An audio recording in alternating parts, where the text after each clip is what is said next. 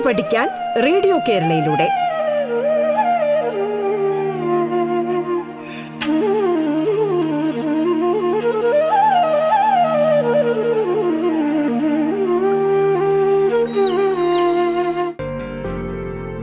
നമസ്കാരം. പാഠത്തിലേക്ക് സ്വാഗതം. പാഠത്തിൽ ഇന്ന് പത്താം ക്ലാസ് സോഷ്യൽ സ്റ്റഡീസ് ക്ലാസ് ആണ് കട്ടിയല doctor Amar government H S എസിലെ അധ്യാപകൻ കോളിൻ ജോസ് ആണ് നമ്മോടൊപ്പം ഇന്നുള്ളത്.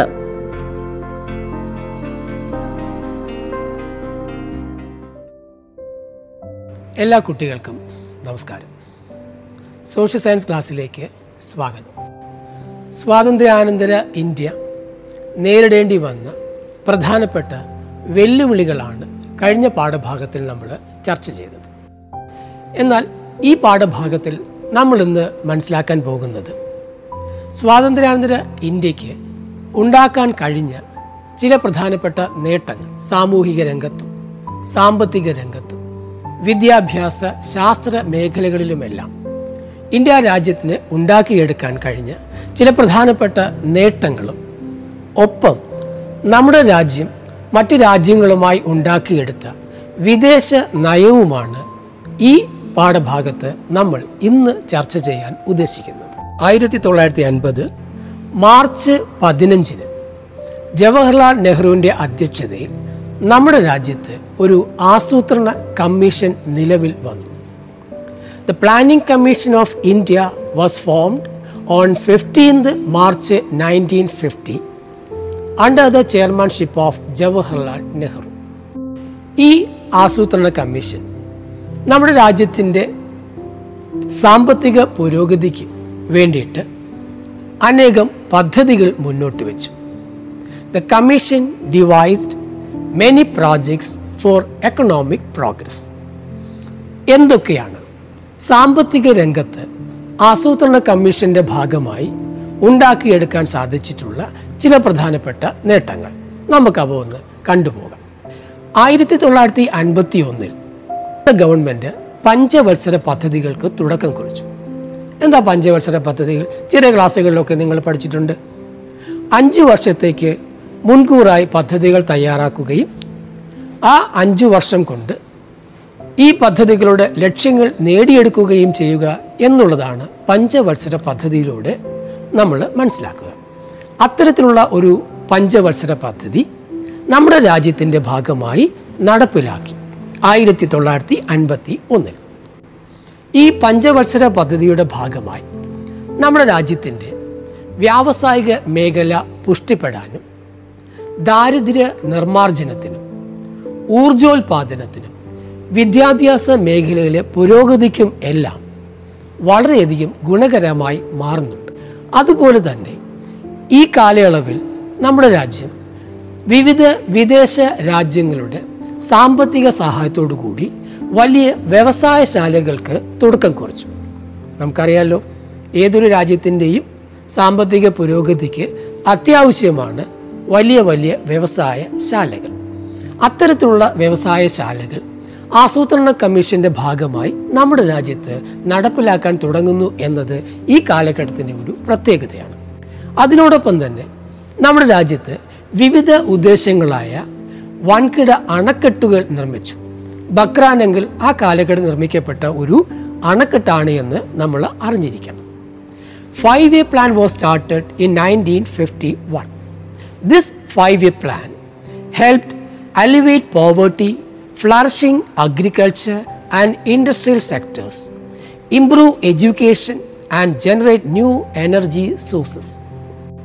With the support of foreign countries, we set up iron and steel industries in various parts of our country.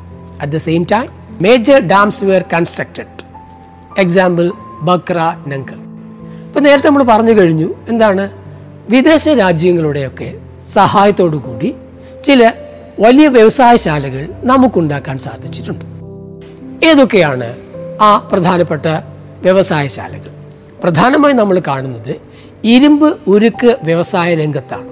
Iron and steel industries മൂന്ന് രാജ്യങ്ങളുടെ സാമ്പത്തിക സഹായത്തോടു കൂടിയാണ് നമ്മുടെ രാജ്യത്ത് വ്യവസായശാലകൾക്ക് ഇന്ത്യ രാജ്യം തുടക്കം കുറിക്കുന്നത്.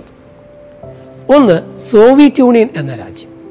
സോവിയറ്റ് യൂണിയന്റെ സാമ്പത്തിക സഹായത്തോടു കൂടി രണ്ട് വലിയ ഇരുമ്പുരുക്ക് വ്യവസായശാലകൾ നമ്മുടെ രാജ്യത്ത് രൂപീകരിക്കാൻ സാധിച്ചു. ഒന്ന് ഛത്തീസ്ഗഡ് എന്ന സംസ്ഥാനത്തിലെ ബിലായി ഇരുമ്പുരുക്ക് വ്യവസായശാല. രണ്ടാമത്തേത് ജാർഖണ്ഡ് എന്ന സംസ്ഥാനത്തിൽ രൂപം നൽകിയ ബൊക്കാറോ ഇരുമ്പുരുക്ക് വ്യവസായശാല. ജർമ്മനിയുടെ സാമ്പത്തിക സഹായത്തോടു കൂടി നമ്മൾ രൂപം നൽകിയ വ്യവസായശാലയാണ് റൂർഖേല. ഒഡീഷ എന്ന സംസ്ഥാനത്തിലാണ് ഈ റൂർഖേല ഇരുമ്പുരുക്ക് വ്യവസായശാല സ്ഥിതി ചെയ്യുന്നത്. നാലാമത്തേത് ബ്രിട്ടന്റെ സാമ്പത്തിക സഹായത്തോടു കൂടി നമ്മൾ ആരംഭിച്ച മറ്റൊരു ഇരുമ്പുരുക്ക് വ്യവസായശാലയുണ്ട്. അതിന്റെ പേര് ദുർഗാപൂർ എന്നാണ്. പശ്ചിമ ബംഗാൾ എന്ന സംസ്ഥാനത്താണ് ദുർഗാപൂർ ഇരുമ്പുരുക്ക് വ്യവസായശാല സ്ഥിതി ചെയ്യുന്നത്. ആയിരത്തി തൊള്ളായിരത്തി പതിനഞ്ച് ജനുവരി മാസം ഒന്നാം തീയതി ആസൂത്രണ കമ്മീഷന്റെ പ്രവർത്തനങ്ങൾ അവസാനിപ്പിക്കുകയും പുതിയൊരു സംവിധാനമായ നീതി ആയോഗ് എന്ന സംവിധാനം നമ്മുടെ രാജ്യത്ത് നിലവിൽ വരികയും ചെയ്തു. ഇപ്പോൾ നമ്മൾ മനസ്സിലാക്കേണ്ട കാര്യം ഇപ്പോൾ നിലവിൽ പ്ലാനിംഗ് കമ്മീഷൻ അഥവാ ആസൂത്രണ കമ്മീഷൻ എന്ന സംവിധാനം ഇല്ല. പകരം നമ്മൾ ഉണ്ടാക്കിയിരിക്കുന്ന സംവിധാനമാണ് നീതി ആയോഗ്. നോബൽ സമ്മാനം നേടിയ ആദ്യ ഇന്ത്യൻ ശാസ്ത്രജ്ഞൻ ആരാണ്? അതെ സി വി രാമൻ. ആയിരത്തി തൊള്ളായിരത്തി ഇരുപത്തിയെട്ട് ഫെബ്രുവരി മാസം ഇരുപത്തിയെട്ടാം തീയതി സി വി രാമൻ തന്റെ രാമൻ എഫക്റ്റ് അവതരിപ്പിച്ചതിന്റെ ഓർമ്മയ്ക്കായിട്ടാണ് ഫെബ്രുവരി ഇരുപത്തിയെട്ടാം തീയതി ഇന്ത്യ രാജ്യം ദേശീയ ശാസ്ത്ര ദിനമായി നാഷണൽ സയൻസ് ഡേ ആയി ആചരിക്കുന്നത്. സി വി രാമനോടൊപ്പം തന്നെ ലോക പ്രശസ്തരായ ധാരാളം ഇന്ത്യൻ ശാസ്ത്രജ്ഞന്മാർ ഉണ്ട്. ആരൊക്കെയാണ് Vikram Sarabhai Homi Jehangir Bhabha S N Bhatnagar Satish Dhawan A P J Abdul Kalam doctor Raja Ramanna. ഇവരൊക്കെ ഇന്ത്യ കണ്ട ലോക പ്രശസ്തരായ ശാസ്ത്രജ്ഞന്മാരുടെ ഗണത്തിൽപ്പെടുന്നവരാണ് നമ്മുടെ ആദ്യത്തെ പ്രധാനമന്ത്രിയായ നെഹ്റുവിന്റെ നേതൃത്വത്തിൽ ശാസ്ത്ര സാങ്കേതിക രംഗങ്ങളിൽ ഇന്ത്യ അഭൂതപൂർവമായ നേട്ടങ്ങൾ കൈവരിക്കാൻ സാധിച്ചിട്ടുണ്ട്. അതിന്റെ ഭാഗമായി അനവധി ഗവേഷണ സ്ഥാപനങ്ങൾക്ക് നമ്മുടെ രാജ്യം തുടക്കം കുറിച്ചു. Our country established several research institutions for the development of science and technology അങ്ങനെ ആരംഭിച്ച ഒരു പ്രധാനപ്പെട്ട റിസർച്ച് സ്ഥാപനമാണ് ശാസ്ത്ര വ്യാവസായിക ഗവേഷണ സമിതി. Council of scientific and industrial research ഈ സമിതിക്ക് നേതൃത്വം കൊടുക്കുന്നത് ഹോമി ജഹാംഗീർ ബാബയും എസ് എൻ ഭട്നാഗറും ആയിരുന്നു. അതുപോലെ തന്നെ Indian ആണവോർജ commission Indian atomic energy commission ഇതിന്റെ നേതൃത്വവും ഹോമി ജെ ഭാവയ്ക്ക് ആയിരുന്നു. രണ്ടാമതായി നമ്മൾ കാണുന്ന ഗവേഷണ സമിതിയാണ് ഇന്ത്യൻ കാർഷിക ഗവേഷണ സമിതി Indian council of agricultural research മൂന്നാമത്തേത് ഇന്ത്യൻ മെഡിക്കൽ ഗവേഷണ സമിതി Indian council of medical research ആയിരത്തി തൊള്ളായിരത്തി അൻപത്തി നാലിനും ആയിരത്തി തൊള്ളായിരത്തി അറുപത്തി നാലിനും ഇടയിൽ നമ്മുടെ രാജ്യത്തിൽ അഞ്ച് ഐ ഐ ടികൾ ഇന്ത്യൻ ഇൻസ്റ്റിറ്റ്യൂട്ട് ഓഫ് ടെക്നോളജികൾ ആരംഭിച്ചു. Five Indian institute of technologies were started between nineteen fifty four and nineteen sixty four medical വിദ്യാഭ്യാസം ബയോമെഡിക്കൽ എഞ്ചിനീയറിംഗ് ജനിതക ശാസ്ത്രം ജൈവ സാങ്കേതിക വിദ്യ ആരോഗ്യം ഗതാഗതം സമുദ്ര ഗവേഷണം വിവര സാങ്കേതിക വിദ്യ ആണവോർജം തുടങ്ങിയ മേഖലകളിലൊക്കെ വലിയ നേട്ടങ്ങൾ കൈവരിക്കുവാൻ ഈ കാലയളവിൽ നമ്മുടെ രാജ്യത്തിന് കഴിഞ്ഞിട്ടുണ്ട്. India made tremendous progress in medical science. Biomedical engineering genetics biotechnology health science marine technology information technology atomic energy and transportation മഹാരാഷ്ട്രയിലെ താരാപൂറിൽ ഏഷ്യയിലെ ആദ്യത്തെ ആണവ വൈദ്യുത നിലയം സ്ഥാപിക്കുകയും രാജസ്ഥാനിലെ പൊക്രാനിൽ ആയിരത്തി തൊള്ളായിരത്തി എഴുപത്തിനാലിൽ ആറ്റം ബോംബ് പരീക്ഷിക്കുകയും ചെയ്തതിലൂടെ വികസിത രാജ്യങ്ങൾക്ക് മാത്രം അവകാശപ്പെടാനുണ്ടായിരുന്ന പല നേട്ടങ്ങളും നമുക്കും സ്വന്തമാക്കാൻ സാധിച്ചിട്ടുണ്ട്. നമുക്ക് എല്ലാവർക്കും അറിയാം ബഹിരാകാശ സഞ്ചാരം നടത്തിയ ഒരേ ഒരു ഇന്ത്യക്കാരനാണ് Rakesh Sharma the only Indian citizen to travel in space ആയിരത്തി തൊള്ളായിരത്തി എൺപത്തി നാല് ഏപ്രിൽ മൂന്നാം തീയതി സോയൂസ് ടി പതിനൊന്ന് എന്ന സ്പേസ് മൊഡ്യൂളിലാണ് അദ്ദേഹം ബഹിരാകാശ സഞ്ചാരം നടത്തിയത്. ബഹിരാകാശ രംഗം നമ്മൾ പരിശോധിച്ചാൽ ബഹിരാകാശ രംഗത്ത് വലിയ നേട്ടങ്ങൾ സ്വാതന്ത്ര്യാനന്തരം നമുക്ക് ഉണ്ടാക്കാൻ സാധിച്ചിട്ടുണ്ട്. എന്തൊക്കെയാണ്? നമ്മുടെ രാജ്യം നേടിയെടുത്ത പ്രധാനപ്പെട്ട നേട്ടങ്ങൾ. ആയിരത്തി തൊള്ളായിരത്തി അറുപത്തിരണ്ടിൽ ഇന്ത്യൻ ദേശീയ ബഹിരാകാശ ഗവേഷണ സമിതിക്ക് നമ്മുടെ രാജ്യം രൂപം കൊടുത്തു. In nineteen sixty two Indian national committee for space research was formed ആയിരത്തി തൊള്ളായിരത്തി അറുപത്തി ഒൻപതിൽ ഐ എസ് ആർ ഒ രൂപീകരിച്ചു. In nineteen sixty nine Indian space research organisation I S R O was established കേരളത്തിലെ തുമ്പയിൽ ആദ്യത്തെ റോക്കറ്റ് വിക്ഷേപണ കേന്ദ്രം ആരംഭിച്ചു. The first rocket launching station in India was established in Thumba. അതുപോലെ തന്നെ നമ്മുടെ ആദ്യത്തെ ഉപഗ്രഹമായ ആര്യഭട്ട ആയിരത്തി തൊള്ളായിരത്തി എഴുപത്തി അഞ്ചിൽ വിജയകരമായി നമ്മൾ വിക്ഷേപിച്ചു. India's first satellite Aryabhata was successfully launched in nineteen seventy five. നമ്മുടെ രാജ്യത്തിന്റെ ആദ്യ ചന്ദ്ര പരീക്ഷണ ദൗത്യമായ ചാന്ദ്രയാൻ രണ്ടായിരത്തി എട്ടിൽ നമ്മുടെ രാജ്യം തുടക്കം കുറിച്ചു. Chandrayaan which began in two thousand eight is India's first lunar mission അതുപോലെ തന്നെ നമ്മുടെ രാജ്യത്തിന്റെ ചൊവ്വ ദൗത്യമാണ് Mangalyaan. Mangalyaan is the space mission of India to Mars ഒപ്പം ഉപഗ്രഹങ്ങൾ വികസിപ്പിച്ചെടുക്കാനുള്ള ചില ഏജൻസികളും നമ്മുടെ രാജ്യം തുടങ്ങി വെച്ചിട്ടുണ്ട്.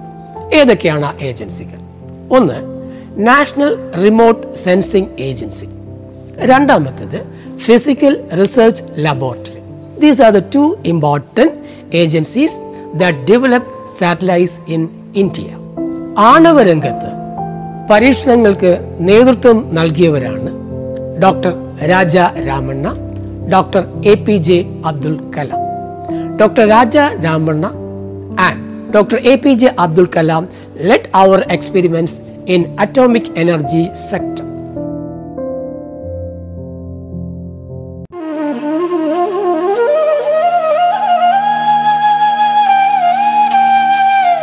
പാഠം കേട്ടു പഠിക്കാൻ റേഡിയോ കേരളയിലൂടെ. പാഠത്തിൽ ഇനി ഇടവേള.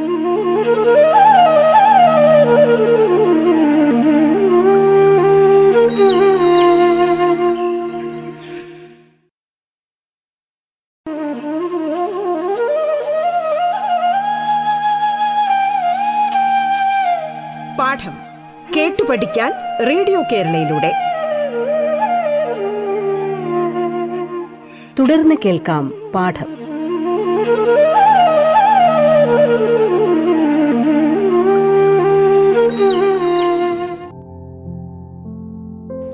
ഇന്ത്യ അനേകം മിസൈലുകൾ വികസിപ്പിച്ചെടുത്തിട്ടുണ്ട്. നമ്മുടെ രാജ്യം വികസിപ്പിച്ചെടുത്ത പ്രധാനപ്പെട്ട മിസൈലുകളാണ് അഗ്നി പൃഥ്വി ബ്രഹ്മോസ് തുടങ്ങിയവയെല്ലാം. Agni Prithvi and BrahMos are the missiles developed by India. സ്വതന്ത്ര ഇന്ത്യയുടെ ആദ്യത്തെ വിദ്യാഭ്യാസ മന്ത്രിയാണ് മൗലാന അബുൽ കലാം ആസാദ്. സ്വതന്ത്ര ഇന്ത്യയുടെ വിദ്യാഭ്യാസ നയം രൂപപ്പെടുത്തുന്നതിൽ വലിയ ഒരു പങ്ക് വഹിച്ച വ്യക്തിയും കൂടിയാണ് നമ്മുടെ ആദ്യത്തെ വിദ്യാഭ്യാസ മന്ത്രിയായ മൗലാന അബുൽ കലാം. സ്വാതന്ത്ര്യാനന്തരം. നമ്മുടെ രാജ്യത്ത് വിദ്യാഭ്യാസ രംഗത്ത് വലിയ പുരോഗതികൾ ഉണ്ടാക്കുവാൻ നമുക്ക് സാധിച്ചിട്ടുണ്ട്. അതിനുവേണ്ടി ധാരാളം വിദ്യാഭ്യാസ കമ്മീഷനുകൾക്ക് ഇന്ത്യ ഗവൺമെന്റ് തുടക്കം കുറിച്ചു. പ്രധാനമായും മൂന്ന് കമ്മീഷനുകളാണ് നമ്മൾ കാണുക. ഒന്ന് ആയിരത്തി തൊള്ളായിരത്തി നാൽപ്പത്തി എട്ടിൽ രൂപം നൽകിയ ഡോക്ടർ രാധാകൃഷ്ണൻ കമ്മീഷൻ. എന്തായിരുന്നു ആ കമ്മീഷന്റെ പ്രധാനപ്പെട്ട ലക്ഷ്യം? സർവകലാശാല വിദ്യാഭ്യാസത്തെക്കുറിച്ചുള്ള പഠനമായിരുന്നു രാധാകൃഷ്ണൻ കമ്മീഷന്റെ പ്രധാനപ്പെട്ട ലക്ഷ്യം. ഈ കമ്മീഷൻ അവരുടെ പഠനം നടത്തുകയും ശുപാർശകൾ ഗവൺമെന്റിന് മുമ്പായി സമർപ്പിക്കുകയും ചെയ്തു. എന്തൊക്കെയായിരുന്നു രാധാകൃഷ്ണൻ കമ്മീഷന്റെ പ്രധാനപ്പെട്ട ശുപാർശകൾ? ഒന്ന് തൊഴിലധിഷ്ഠിത വിദ്യാഭ്യാസ സ്ഥാപനങ്ങൾ തുടങ്ങുക. വിദ്യാഭ്യാസത്തോടൊപ്പം തന്നെ തൊഴിലും കൂടി പഠിപ്പിക്കുന്ന സ്ഥാപനങ്ങൾക്ക് തുടക്കം കുറിക്കുക എന്നതാണ് നമ്മൾ അതിൽ നിന്ന് മനസ്സിലാക്കുക. രണ്ട് സ്ത്രീ വിദ്യാഭ്യാസത്തിന് പ്രാധാന്യം നൽകുക. മറ്റൊന്ന് യൂണിവേഴ്സിറ്റി ഗ്രാൻഡ് കമ്മീഷൻ അഥവാ യു ജി സി രൂപീകരിക്കുക. രണ്ടാമത് നമ്മൾ കാണുന്ന വിദ്യാഭ്യാസ കമ്മീഷനാണ്. ആയിരത്തി തൊള്ളായിരത്തി അൻപത്തി രണ്ടിൽ രൂപം നൽകിയ ഡോക്ടർ ലക്ഷ്മണസ്വാമി ബുദലിയാർ കമ്മീഷൻ. ഇതിന്റെ പ്രധാനപ്പെട്ട ലക്ഷ്യം സെക്കൻഡറി വിദ്യാഭ്യാസ മേഖലയെക്കുറിച്ചുള്ള പഠനമാണ്. ലക്ഷ്മണസ്വാമി മുതലിയാർ കമ്മീഷൻ അവിടെ ശുപാർശകൾ ഗവൺമെന്റ് മുമ്പാകെ മുമ്പാകെ ഗവൺമെന്റ് മുമ്പാകെ സമർപ്പിച്ചു. എന്തായിരുന്നു ഇതിന്റെ പ്രധാനപ്പെട്ട ശുപാർശകൾ? ഒന്ന് ത്രിഭാഷാ പദ്ധതി നടപ്പിലാക്കണം. എന്താണ് ത്രിഭാഷാ പദ്ധതി? അതായത് ലോക ഭാഷയായ ഇംഗ്ലീഷ് നമ്മുടെ രാജ്യത്തിന്റെ ദേശീയ ഭാഷയായ ഹിന്ദി ഒപ്പം ഓരോ പ്രദേശത്തിന്റെയും പ്രാദേശിക ഭാഷകൾ. ഇങ്ങനെ മൂന്ന് ഭാഷകൾ ഒരു കുട്ടി പഠിക്കുക എന്നുള്ളതാണ് ത്രിഭാഷാ പദ്ധതി. അതായിരുന്നു ലക്ഷ്മണസ്വാമി മുതലാർ കമ്മീഷന്റെ ഒരു പ്രധാനപ്പെട്ട ശുപാർശയായി നമുക്ക് കാണാൻ സാധിക്കുക. മറ്റൊന്ന് സെക്കൻഡറി തലത്തിൽ വിദ്യാഭ്യാസ കമ്മീഷനുകൾ രൂപീകരിക്കുക. ഒപ്പം അധ്യാപക പരിശീലന സമിതികൾക്ക് രൂപം നൽകുക. മൂന്നാമതായി നമ്മൾ കാണുന്ന വിദ്യാഭ്യാസ കമ്മീഷനാണ്. ആയിരത്തി തൊള്ളായിരത്തി അറുപത്തി നാലിൽ doctor D S Kothari commission. എന്തായിരുന്നു ഇതിന്റെ പ്രധാനപ്പെട്ട ലക്ഷ്യം? വിദ്യാഭ്യാസത്തിന്റെ ദേശീയ മാതൃകയെ പറ്റിയുള്ള നിർദ്ദേശങ്ങൾ സമർപ്പിക്കുകയായിരുന്നു ഇതിന്റെ പ്രധാനപ്പെട്ട ലക്ഷ്യം. അവർ സമർപ്പിച്ച പ്രധാനപ്പെട്ട ശുപാർശകൾ.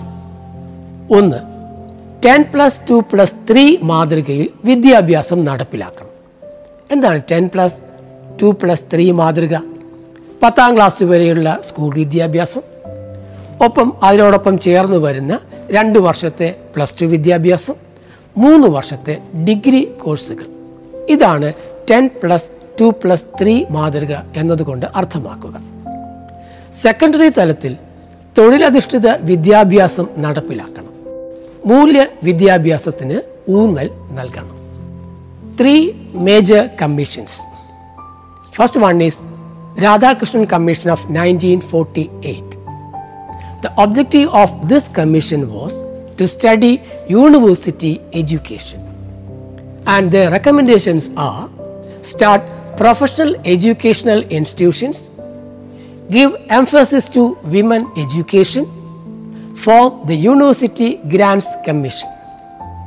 Second one is the Mudaliar Commission of 1952. Their objective is to study secondary education. Their recommendations are implement three language formula, form secondary education commission, establish multi-purpose schools, form a council for teacher training. And the last one is the Kothari Commission of 1964.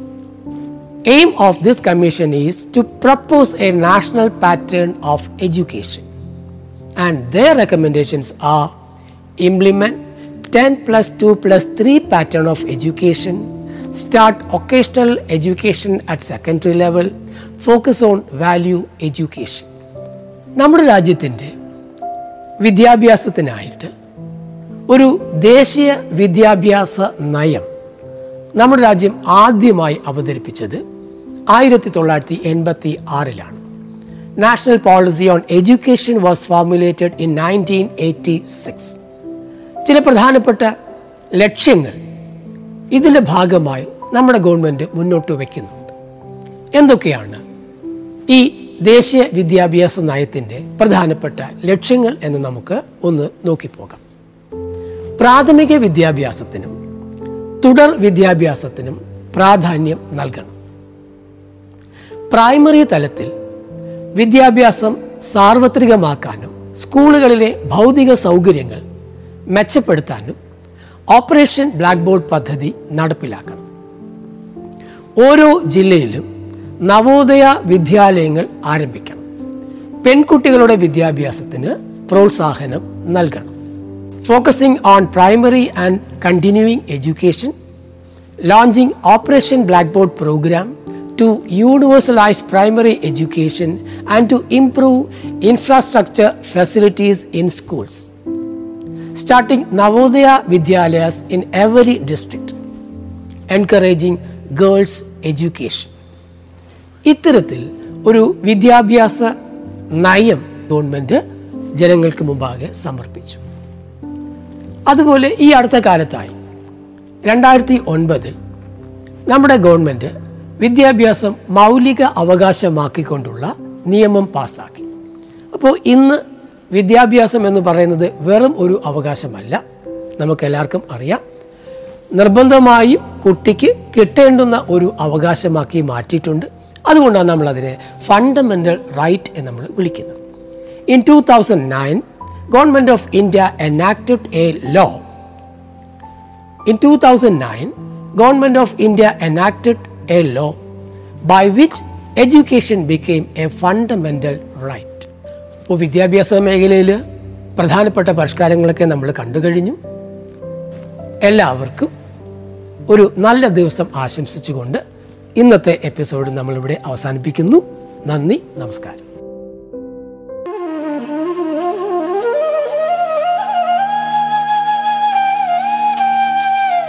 പാഠം കേട്ടു പഠിക്കാൻ radio കേരളയിലൂടെ. പാഠത്തിന്റെ ഇന്നത്തെ അധ്യായം പൂർണമാകുന്നു. ഇനി അടുത്ത ദിവസം കേൾക്കാം. നമസ്കാരം.